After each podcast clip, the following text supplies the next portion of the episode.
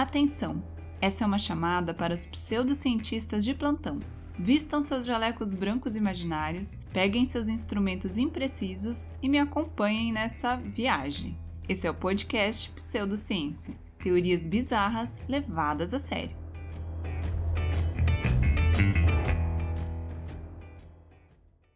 Olá, meus queridos colegas pseudocientistas! Aqui é a Carol e esse é mais um episódio do podcast Pseudociência. Esse podcast em que a gente discute teorias bizarras, como vocês já estão cansados de saber, né, meus queridos? E como vocês já estão cansados de saber, é importante que vocês sigam o podcast aí na plataforma de áudio que você escuta. Se tiver como avaliar, deixa aquela avaliação marota pra tia, dá cinco estrelinhas. Porque a tia merece, não é verdade? Também siga a gente lá no Instagram, arroba podpseudociência, e no Twitter, arroba podpseudociência. Gente, hoje é o dia das crianças, não é mesmo? Parabéns, crianças pseudocientistas que escutam a tia. Será que tem alguma criança que escuta o podcast? Eu espero que não, porque aqui a gente fala muita bobagem. Mas nós precisamos cultivar a pseudociência desde criança, gente. E é por isso que hoje eu trouxe um tema que é principalmente ligado à criança, mas que, como vocês vão ver, gente. Olha, eu trouxe um babado aqui para vocês. Porque hoje nós vamos falar, como vocês já sabem, sobre amigos imaginários. E eu descobri, gente, uma entidade amigo imaginário. Não sei nem como falar nisso. Que é feito por adultos. Então fica aí comigo que a gente vai discutir amigos imaginários e depois nós vamos discutir teorias que expliquem os amigos imaginários, né, gente? Então eu trouxe esse assunto hoje porque é uma coisa principalmente das crianças, né, gente? Eu vou ser bem sincera que até fazer essa pesquisa eu não sabia que existiam amigos imaginários desse tipo que eu vou contar pra vocês. Que é um troço bizarro, tá? Mas o fato é que as crianças que têm amigos imaginários, elas conversam, elas brigam, elas brincam, elas seguem os conselhos dos seus amigos imaginários. Gente, é uma coisa muito bizarra, tá? Se eu tivesse um filho que tivesse um amigo imaginário, eu nem sei o que eu faria, porque é assustador. É claro, eu tive amigo imaginário? Tive. Mas é porque eu, pseudocientista desde sempre, né, gente? Como vocês sabem. Ah, e eu já trouxe aqui no último episódio de cinema, que foi sobre filmes com crianças bizarras, eu trouxe um filme mais ou menos nessa temática, hein, chamado O Amigo Oculto. Vai lá ouvir o Pseudo Cinema e depois assista esse filme, gente, porque é muito, muito bom. Então vamos lá, gente, amigos imaginários. Eu tenho dados, tá, queridos? Aqui nós trabalhamos com dados também que é o seguinte, um levantamento de 2001 feito pela Universidade de Leicester, não sei se é assim que fala. No Reino Unido, estudou 1.800 crianças de 5 a 12 anos e mostrou que 46% delas já brincaram pelo menos uma vez com um amigo imaginário. E daí, gente, que a psicologia meio que dá uma explicação aí, né? Nós, pseudocientistas, acreditamos? É claro que não. Nós trouxemos as nossas próprias teorias. Mas enfim, eu vou passar para vocês porque é o meu trabalho, né? Então, gente, o que os psicólogos dizem é que esses amigos imaginários surgem quando a criança está no auge da sua representação simbólica, ou seja, ela precisa trabalhar com símbolos para conseguir lidar com a realidade, porque ela ainda não sabe lidar com a realidade, né, gente? Porque ela meio que acabou de chegar no mundo. Então, para ela, tudo é um grande faz de conta. E é aí que entra o amigo imaginário, é nessa época aí, nessa fase. Porque assim como algumas crianças se apegam ao ursinho de pelúcia ou a um boneco. Que aliás, gente, a gente precisa fazer um episódio só sobre bonecos, porque olha, tem cada história bizarra de boneco, hein? Mas enfim, enquanto algumas se apegam a essas coisas materiais,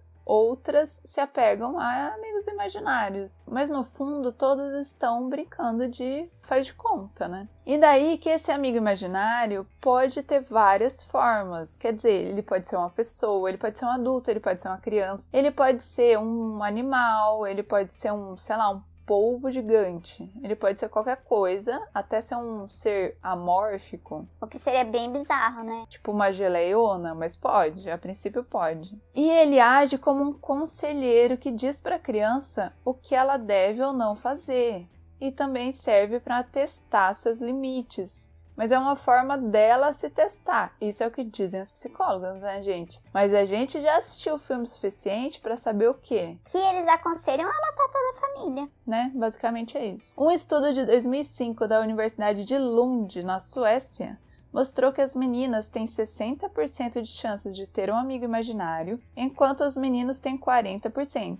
Isso acontece porque, em geral, os meninos se relacionam com o imaginário de um modo diferente. Eles gostam de se fingir de super-heróis e, para elas, é mais fácil esse personagem sair da imaginação para brincar com elas. Você vê que os meninos já têm uma tendência a se achar super desde pequenos, né, gente? E daí, até quando que duram esses amigos imaginários? Normalmente, as crianças abandonam seus amigos aos 7 ou 8 anos, que é mais ou menos a idade em que ela começa a lidar com a realidade de forma direta e daí ela não precisa mais desse amigo imaginário. Faz sentido, né? Então essa foi a parte infantil dos amigos imaginários, tá, gente? Essa parte foi tranquila. Essa parte foi fichinha, foi assim, tranquilinho. Perto do que vai vir, gente. Se você acha que uma criança brincando com um amigo imaginário pode ser medonho. Você não viu nada, meu querido existe uma coisa chamada tupamancia. E aqui eu preciso deixar bem claro que essa é uma prática da religião tibetana, tá? Então é uma prática que eles fazem para os fins deles, que eu não sei quais são, tá? Eu não entendo nada sobre isso. Mas o que aconteceu? Que uma exploradora belga chamada Alexandra David Nell, não sei falar o nome dela, publicou um livro narrando as suas experiências em um mosteiro tibetano que ela foi. E lá nesses livros ela conta como criar tupas. Então essa mulher trouxe a tupamancia para o ocidente. E é aí que a coisa fica bizarra, tá? Então assim, feito na religião e tal, ok, nem sei como que é, mas... Vai vendo o que, que é o negócio. Ó, Tupa em tibetano significa emanação. É uma prática tibetana em que eles fazem exercícios contínuos de visualização até que essa visualização ganhe uma espécie de matéria e de vida própria, como se fosse um amigo imaginário. Mas não é só isso, meus queridos. Não, não. Essa mulher que contou para o Ocidente como é que faz as paradas, ela contou que ela mesma deu origem a um tupa e que alguns monges podiam enxergar Gente, quão bizarro é você ter um amigo imaginário que é imaginário, vem da sua mente, mas que outras pessoas conseguem enxergar. Eu achei medonhíssimo isso. E daí, que você pode pensar assim: ai, Carol, qual é o problema? Um amigo imaginário que as pessoas conseguem enxergar, isso aí não é nada. Tudo bem, mas acontece que o dela, o tupa dela, com o tempo tornou-se agressivo e teve que ser suprimido. Ou seja, mataram o tupa, né? Pelo jeito. Daí, gente, que teve uma pesquisa que foi publicada em 2019 concluiu que cerca de 7,5% dos adultos têm companhias imaginárias de um tipo ou de outro. Isso aí é até ok, né? Porque, sei lá, você pode falar sozinho, não sei, de alguma forma sentir que tem alguém com você, sei lá. Sei não é nada, não é nada. Nada, tá tranquilo. O problema, gente, é que algumas pessoas pegaram esse livro dessa mulher e jogaram as informações de como criar tupas na famigerada internet, né? essa mesma que eu uso para trazer tanto conhecimento, assim, tanto brilhantismo para vocês, né, meus queridos? E daí que tem muita gente hoje construindo tupas para servir de companhia, como amigos imaginários. E esse movimento em que adultos têm amigos imaginários começou com o movimento Brownie, eu não sei se é assim que fala, tá, gente? Em que adultos cultuam as aventuras de Meu Pequeno Pônei. Gente, sim, o pôneizinho, o cavalinho, aquele do desenho. Pois é, tem adultos que são totalmente obcecados por esse desenho. Totalmente. Inclusive, existe um documentário sobre isso. Eu assisti quando estava disponível, provavelmente na Netflix, mas agora não está mais. Mas vocês encontram no YouTube, só que é em inglês, tá? Então eu vou deixar o link na descrição do episódio. Se vocês tiverem interesse em ver adultos obcecados por My Little Pony. E daí, gente, como se não bastasse as pessoas serem obcecadas pelo pônei, porque até aí tudo bem, né? Mas não, eles não pararam aí. Eles pegaram as instruções de como construir tupas e começaram a construir tupas de pôneis, igual o meu pequeno pônei. Uma gracinha. E daí eu trouxe dados, né, gente? Mais dados, porque hoje eu tô assim. Científica, praticamente. Se na infância os amigos imaginários são mais comuns nas meninas, na fase adulta é diferente. As tupas são mais comuns entre homens na faixa dos 18 aos 30 anos. Claro que eu tô falando aqui do ocidente, né, gente? Já expliquei para vocês. E a maior parte dessas pessoas que criam tupas cita a solidão e a ansiedade social como incentivos para adotar a prática. Inclusive, tem gente, por exemplo, que tem muita ansiedade social e daí inventa essa tupa, cria essa tupa para conversar, para como se fosse um treino, né, de conversa. E daí, gente, que a característica principal dos tupas é que eles não ganham vida de forma gradativa, entendeu? Então, assim, porque você poderia pensar assim: Ah, ok. Então eu penso num pônei bonitinho, coloridinho, igual o do desenho. E daí eu começo a conversar com ele e eu imagino as respostas dele e tal, e assim ele vai ganhando vida. Não, não é assim que funciona. Os tulpas, eles ganham vida de repente, porque você tem que conversar com eles, mas você não pode imaginar que ele tá te respondendo. É diferente do amigo imaginário nesse sentido, né? Quer dizer, Espero, né, que o amigo imaginário seja só imaginário. o tulpa não.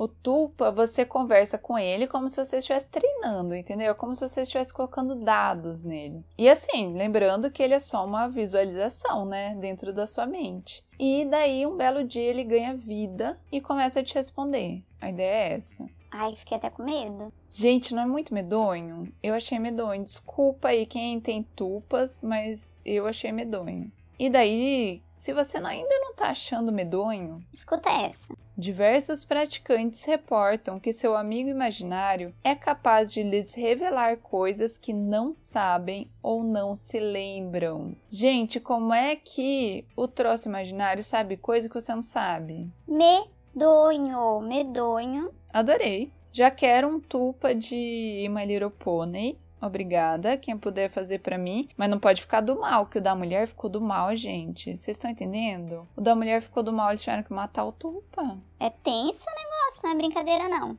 E daí que eu também encontrei um artigo científico sobre tupas, só que também tá em inglês e eu vou deixar o link lá na descrição do episódio, tá bom? Então é isso, gente. Nós falamos sobre amigos imaginários normais de crianças que causam um pouco de medo, mas ok. E nós falamos de tupas, que são mais do que amigos imaginários, né, gente? Porque eles têm praticamente vida própria. Então vamos às nossas hipóteses, nossas teorias bizarras para explicar o amigo imaginário, tanto um quanto o outro, tá? Gente, a primeira hipótese que eu trouxe é a seguinte: primeira questão, né? O que são os amigos imaginários? Primeira hipótese que eu trouxe: eles são anjos ou demônios. Vocês não acham que faz sentido? Eu acho, porque tem amigo imaginário que fica dando ideia errada. Esse aí deve ser o quê? Um demônio que fica ali do lado da pessoa. O amigo imaginário que dá ideia legal é o quê? Um anjo, tá?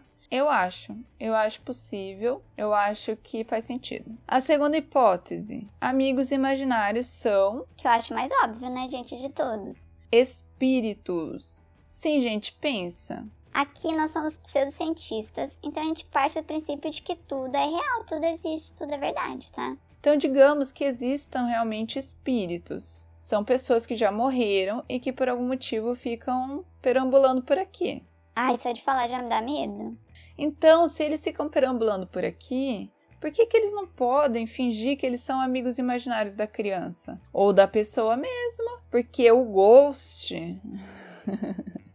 se vocês bem se lembram do filme Ghost, do outro lado da vida, o Ghost aprendeu a mexer no mundo material. E, inclusive, ele apareceu lá para a mulher dele. A mulher do barro lá, dos vasos, tudo. Então, pode sim ser um espírito que fica bancando o amigo imaginário. Inclusive faz sentido, porque quem acredita em espírito diz que as crianças têm muito mais facilidade de ver E é por isso que quando a criança cresce, ela deixa de ter amigo imaginário. Por quê? Porque ela parou de ver espírito. Nossa, essa é bem óbvia, né, gente? Eu acho essa muito óbvia. A terceira hipótese é babado. Por quê, gente? Amigos imaginários podem ser seres de outra dimensão. Mas é óbvio que podem, gente. Eles podem estar num universo paralelo, certo? E conversar com as crianças, com os adultos, entendeu? O problema é que o Tupa toma a forma que a pessoa visualiza, né? Então ele teria que ter um poderzinho aí, daí já não sei. Mas no caso da criança, encaixa perfeitamente, né? pode sim ser alguém de outra dimensão. E por último, a quarta hipótese é que os amigos imaginários seriam nada mais nada menos, meus queridos, do que o quê? ETs, gente. Claro, se nós já sabemos que existem reptilianos andando por aí, por que, que não pode ter uma outra espécie de ET, ou mesmo os reptilianos, que eles só aparecem para algumas pessoas? E daí sim faria muito sentido que os tupas fossem ETs, né? Esse tipo de ET, por quê? Porque daí ele vai tomar a forma que a pessoa quer, que é a ideia do Tupa. E tudo isso para quê? Pra ficar jogando ideia errada, né, gente? Dominando a galera, que a gente sabe que é isso que os ETs querem. Então vamos lá. Primeira hipótese: anjos ou demônios. Segunda hipótese: espírito. Terceira hipótese: seres de outra dimensão. E quarta hipótese: ETs, tá? Então você vai lá no Instagram, arroba podpseudociência, para responder lá, porque eu quero saber o resultado dos seus estudos, né, pseudocientista? Nós precisamos compartilhar o nosso conhecimento pseudocientífico. E, gente, quem está ouvindo pelo Spotify também pode votar no próprio episódio, tá? Que tem ali a perguntinha e você vota bem bonitinho, tá? Dá uma procurada aí que você vai encontrar. Ou vai lá no Instagram, que vocês já estão acostumados, não é mesmo? E votem, meu povo, votem pra gente saber, né? Qual é que é do amigo imaginário. Que é tenso, hein? Gente, é tensíssimo. Então é isso, meus queridos. Obrigada por ouvir até aqui. Feliz Dia das Crianças. Para você que não tem maturidade ainda, né? tô zoando, tô zoando. E a gente se vê no próximo episódio. Até mais!